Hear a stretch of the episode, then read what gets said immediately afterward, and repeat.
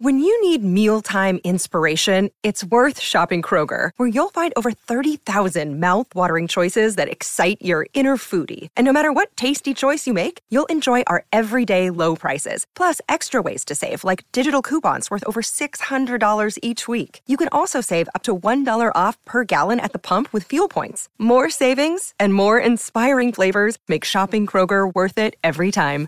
Kroger, fresh for everyone. Fuel restrictions apply.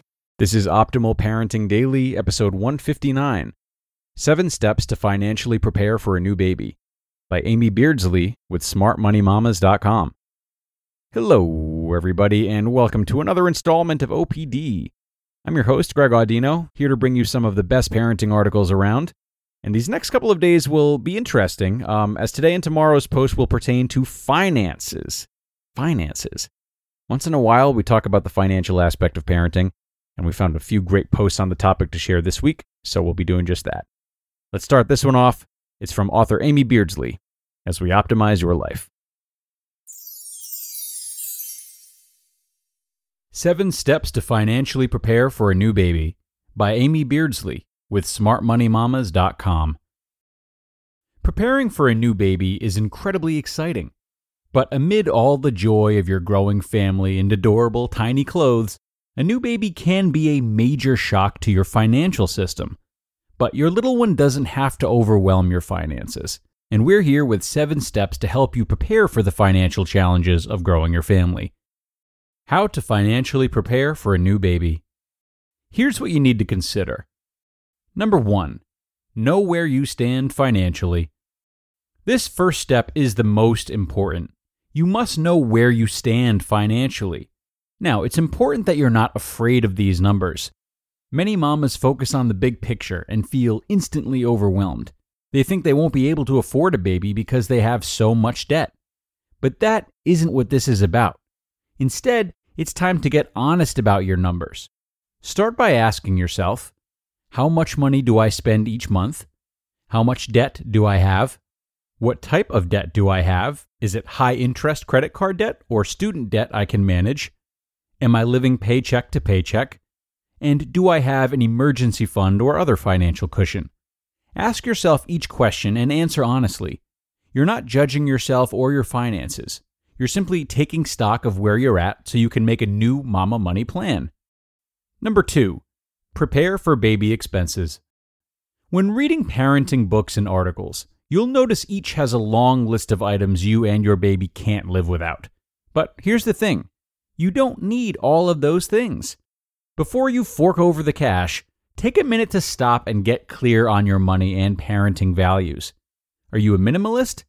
Is it important that your home is not an overwhelming place? If that sounds like you, too much baby stuff will cause stress and leave you with little money left over.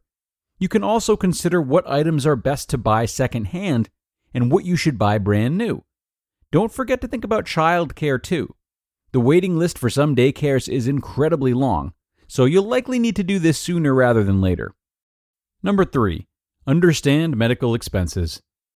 The average out of pocket cost of a delivery is between $5,000 and $11,000. So, talk to your doctor, hospital, and insurance company to find out what it might cost for you. As you determine your medical expenses, consider your insurance deductible, your baby's separate deductible after the first 30 days, and your co insurance costs. Also, keep in mind that medical expenses don't stop after you deliver your baby. You may need lactation consultants, mental health care for postpartum depression, or other physical issues that result from giving birth. Number 4. Consider your maternity leave. If you're a career mom, the last thing you want to do is rush back to work after having a baby. But 25% of moms go back to work out of financial necessity after only two weeks. That's why it's essential to plan ahead. You can create a financial plan that allows you time at home with your new bundle of joy. Start by talking to your employer. What type of leave do they offer? Is it paid?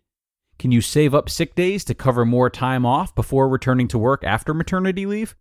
Don't forget that FMLA, the Family Medical Leave Act, can provide 12 weeks of protected job leave.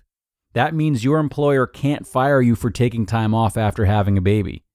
now might also be an excellent time to transition into working from home, doing your side hustle as a new mom. If you go that route, make sure you have backup childcare while you work on your business. Number five, save an emergency fund. Part of becoming a parent is making sure your family is financially safe. After all, you don't know what your life will look like once your baby arrives. What if you have unexpected expenses? What will you do? Fortunately, that's where an emergency fund comes in. If you don't have one, start your emergency fund by saving the equivalent of one month's expenses. Then, work your way up to setting aside enough money to cover costs for three to six months. An important part of your emergency savings is to keep it separate from your regular spending account so you don't accidentally spend it. Mom brain is real, and crazier things have happened. Number six, secure proper life insurance. Life insurance is the last thing you want to think about as you're bringing a new life into the world, but it's so important. Even stay at home moms need life insurance. It's an excellent way to make sure your family is stable and secure no matter what happens. Term life insurance is the most affordable option, especially for young couples. If you're getting a policy while pregnant, don't wait. Your pregnancy could cause high blood pressure or gestational diabetes that can affect your approval and premiums. Some insurance companies even use your current weight.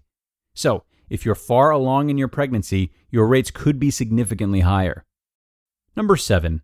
Create an estate plan. Wills and trusts are for everyone. Think about this. Do you want to have a say in who takes care of your child if you died prematurely? Obviously, the answer is yes, and an estate plan can help. You can also include a family emergency binder in your estate plan. Your binder can give a trusted person the information needed to handle your finances in your absence, including where to find your will and how to access your bank accounts. Preparing for a new baby, the bottom line. When growing your family, the more solid your financial plan, the easier it will be to transition to this new way of life. Use your nesting energy for things like creating a financial plan, an emergency binder, and estate planning. Preparing financially for your new baby is a much better use of your energy and money than stocking up on diapers and other items you may not need right away.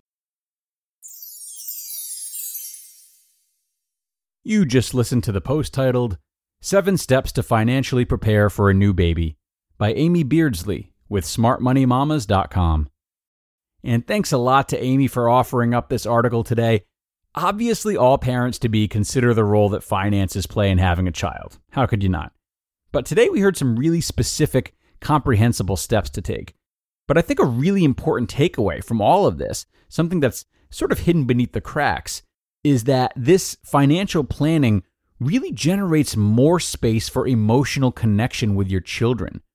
Whether it's because less time needs to be devoted to figuring out finances that could instead be spent with the baby, or just because the lack of financial stress from having it sorted out earlier enables a calmer, happier environment for you to be in with your baby, getting ahead on things like financial preparation opens a lot more space for the meaningful, intangible aspects of raising a child. And obviously, all parents want more of that. So, go balance your checkbooks if that's still a thing. I don't know. Uh, it's time for me to get out of here today. It's been a great post, and tomorrow we'll actually look at another financial necessity for parents, that being saving for college. I'll look forward to talking with you then, where your optimal life awaits.